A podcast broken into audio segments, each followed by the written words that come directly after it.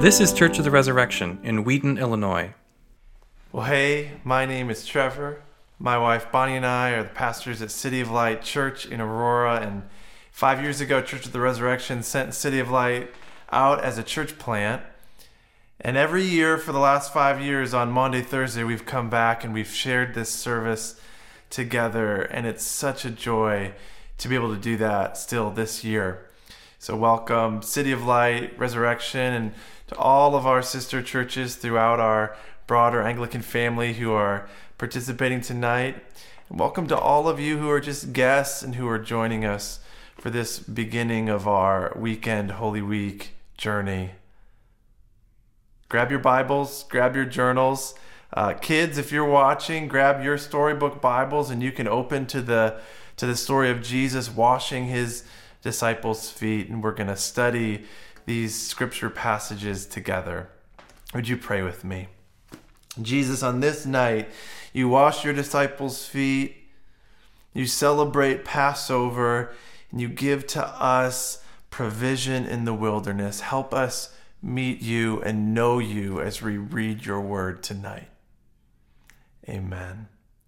Let's start by looking at that scripture passage from Psalm chapter uh, Psalm 78, and it really sets the stage for what I want to see uh, tonight. It, it asks a question in verse 19: Can God spread a table in the wilderness?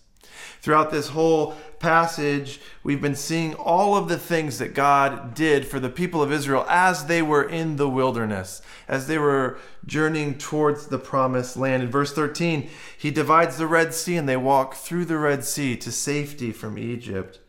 Verse 14, He guides them through this miraculous pillar of cloud by day and by fire by night.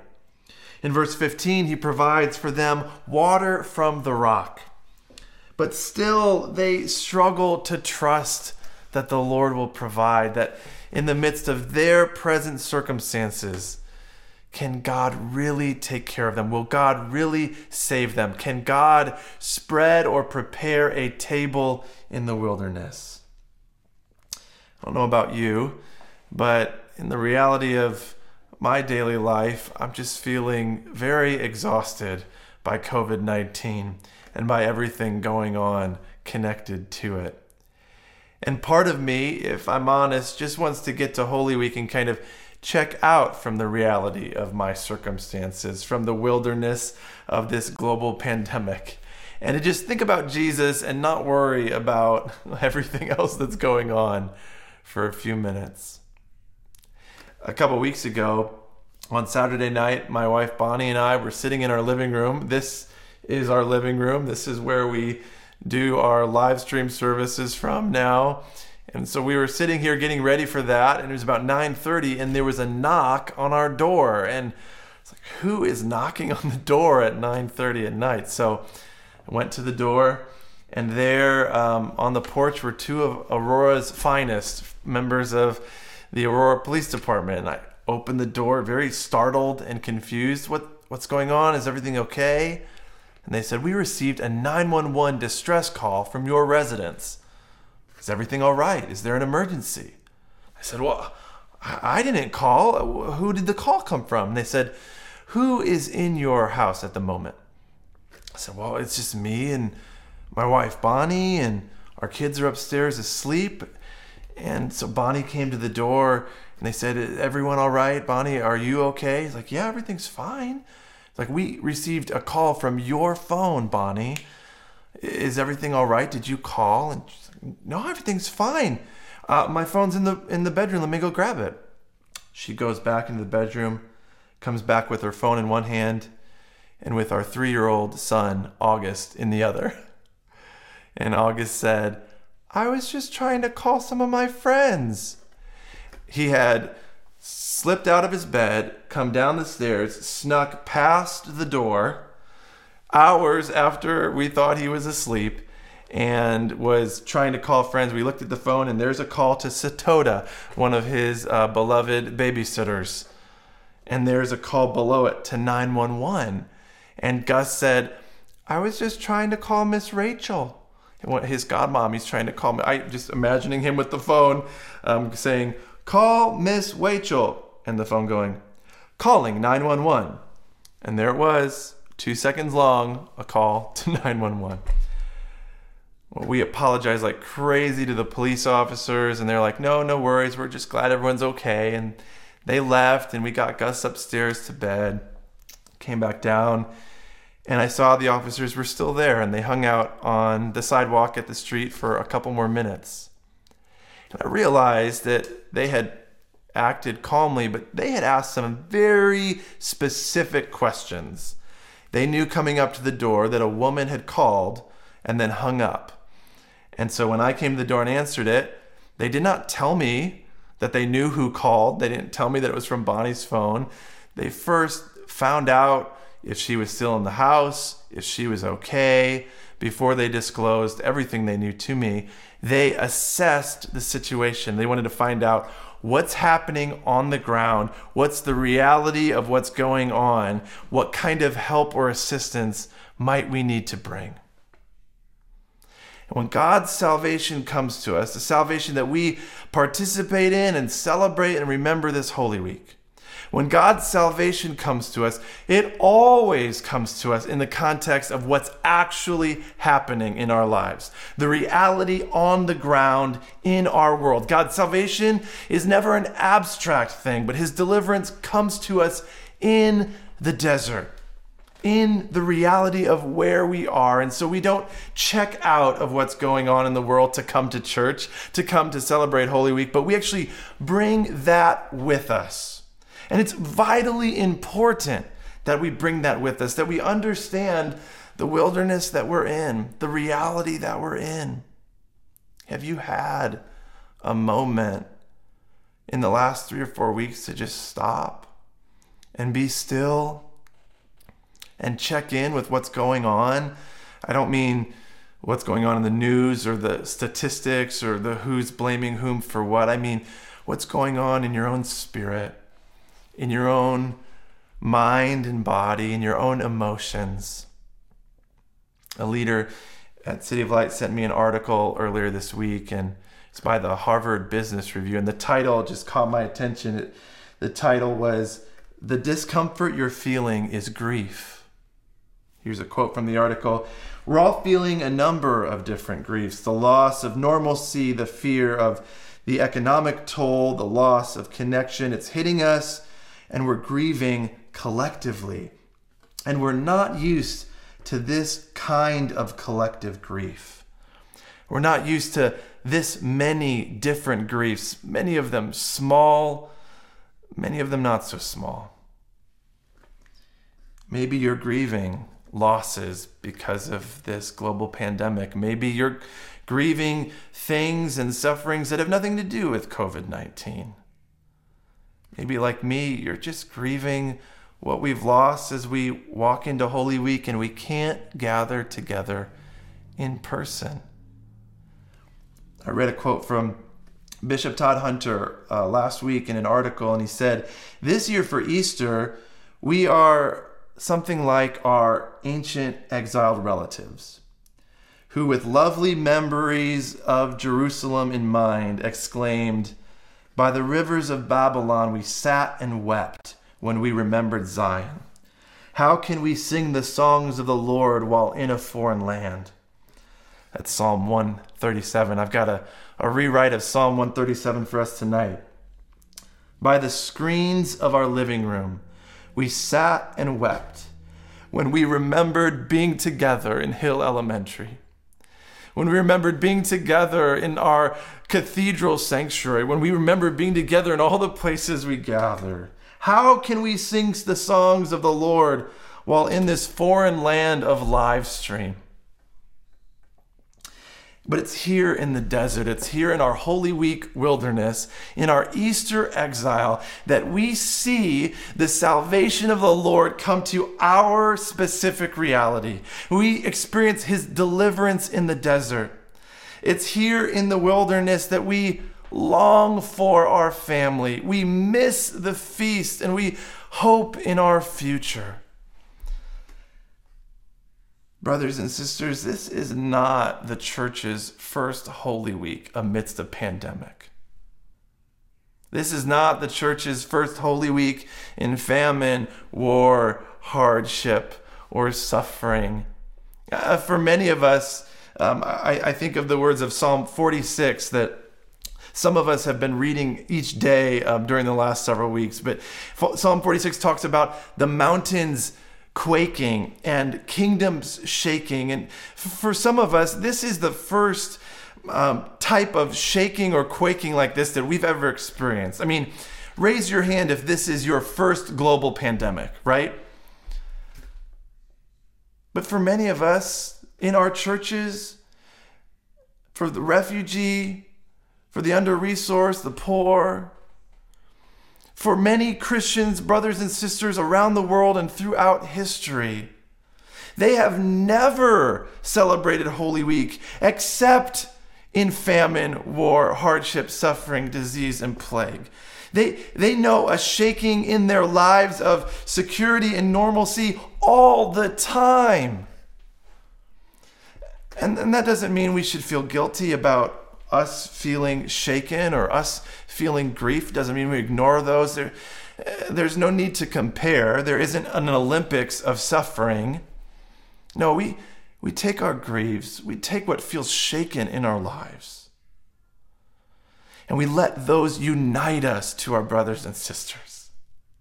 And we let those unite us to Jesus, who on this night, before he enters into his suffering, before he goes to his battle, before he starts to shake things up and gets shaken up, he gives us provision in the wilderness.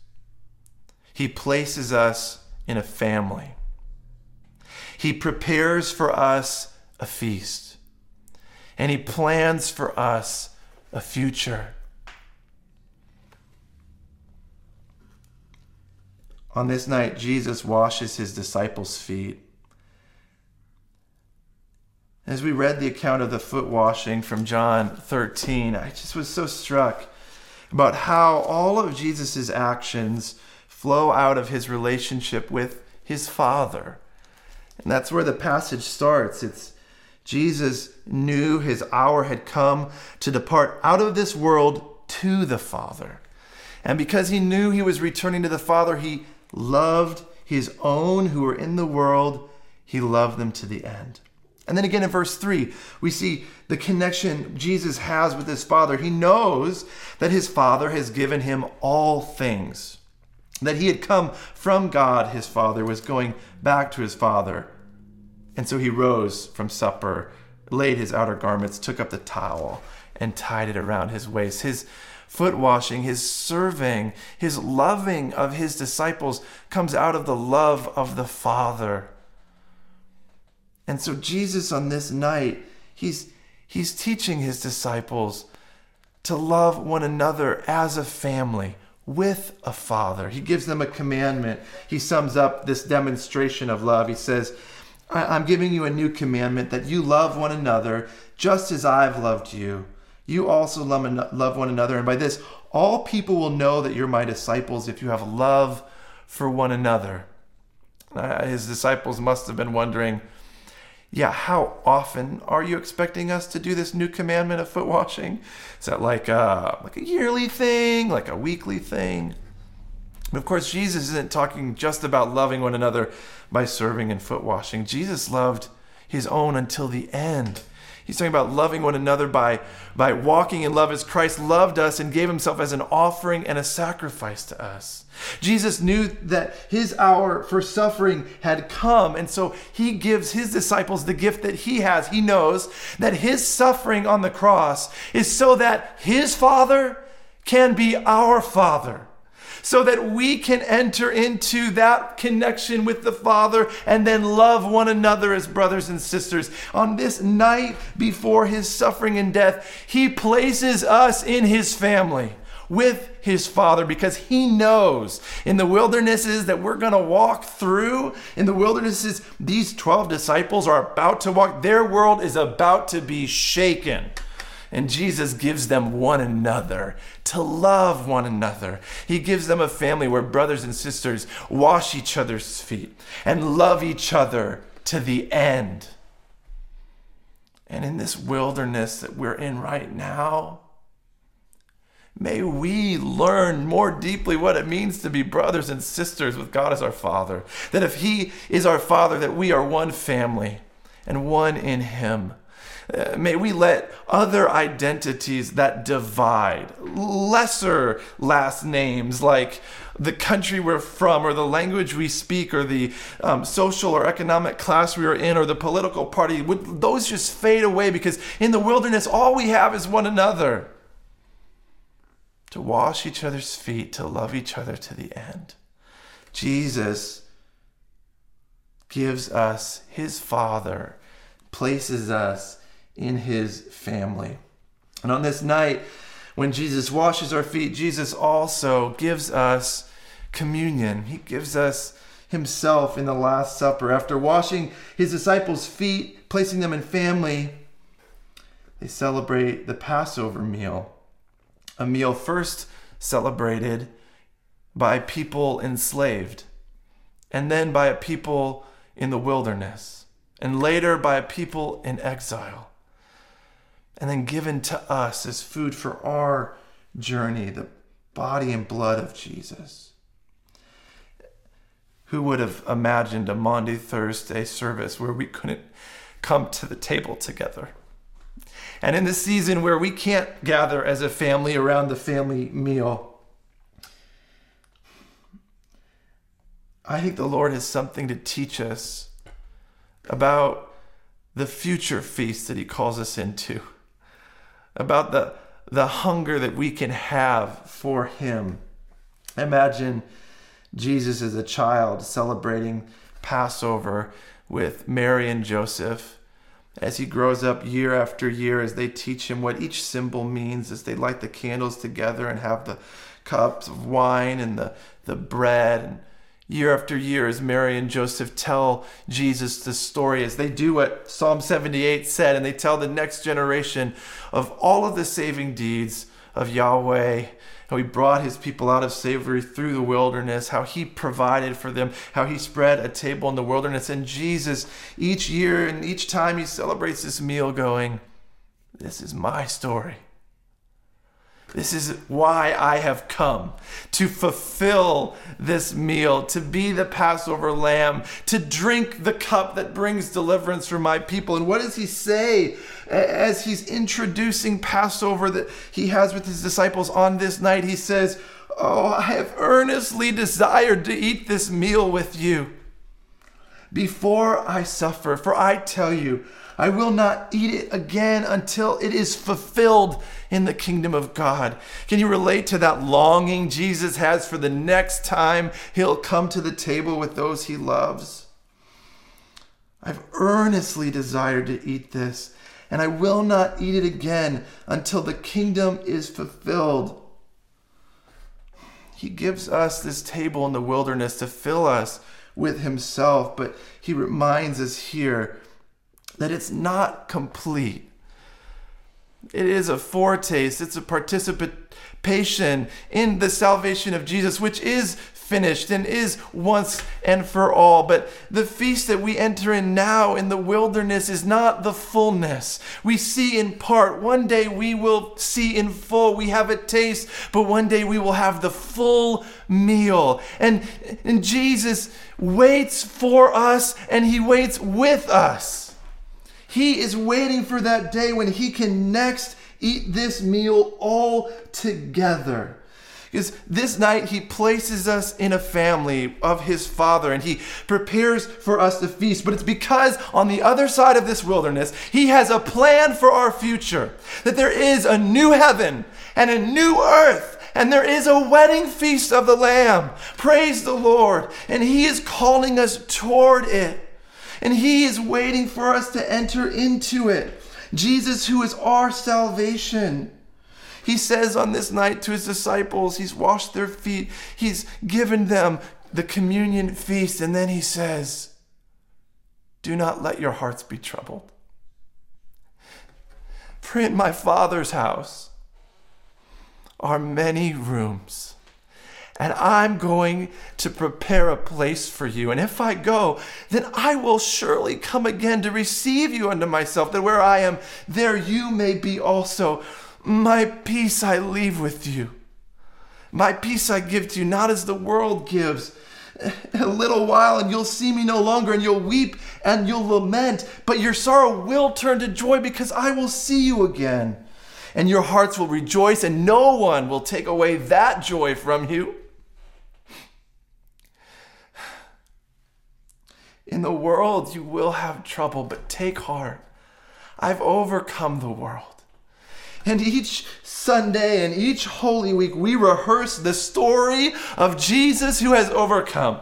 We rehearse the story of the cross where he defeats our sin to offer us forgiveness and bring us an adoption into his family. Rehearse the overcoming of the resurrection, where he defeats death and the devil and he brings us back into life in God. We rehearse his overcoming so that in the wilderness we will not forget that we wait on the deliverance of the Lord into our very circumstances that though we are quarantined, the power of Jesus is not. The power of the Spirit is not in lockdown. The cross and the resurrection do not get quarantined. We shelter at home, but we shelter under the wings of Jesus. Praise the Lord. We rehearse his overcoming. His savor, saving work comes to us in the reality of our wilderness to teach us to long for the fullness. We have a family now, the church, brothers and sisters, and it is beautiful. And have, have you seen the church being the church in the last few weeks? I've been overwhelmed at just the, the, the love for one another that I've seen.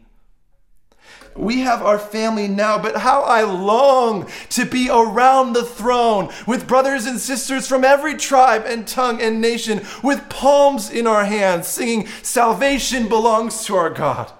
And we have the feast now, and it is good and sweet, and I can't wait till we taste it again in this world. But oh, how I long for the day when we will eat and sit at table in the kingdom of God, and there will be no one with too much and no one with too little, but we'll all be there together with every tear and suffering wiped away.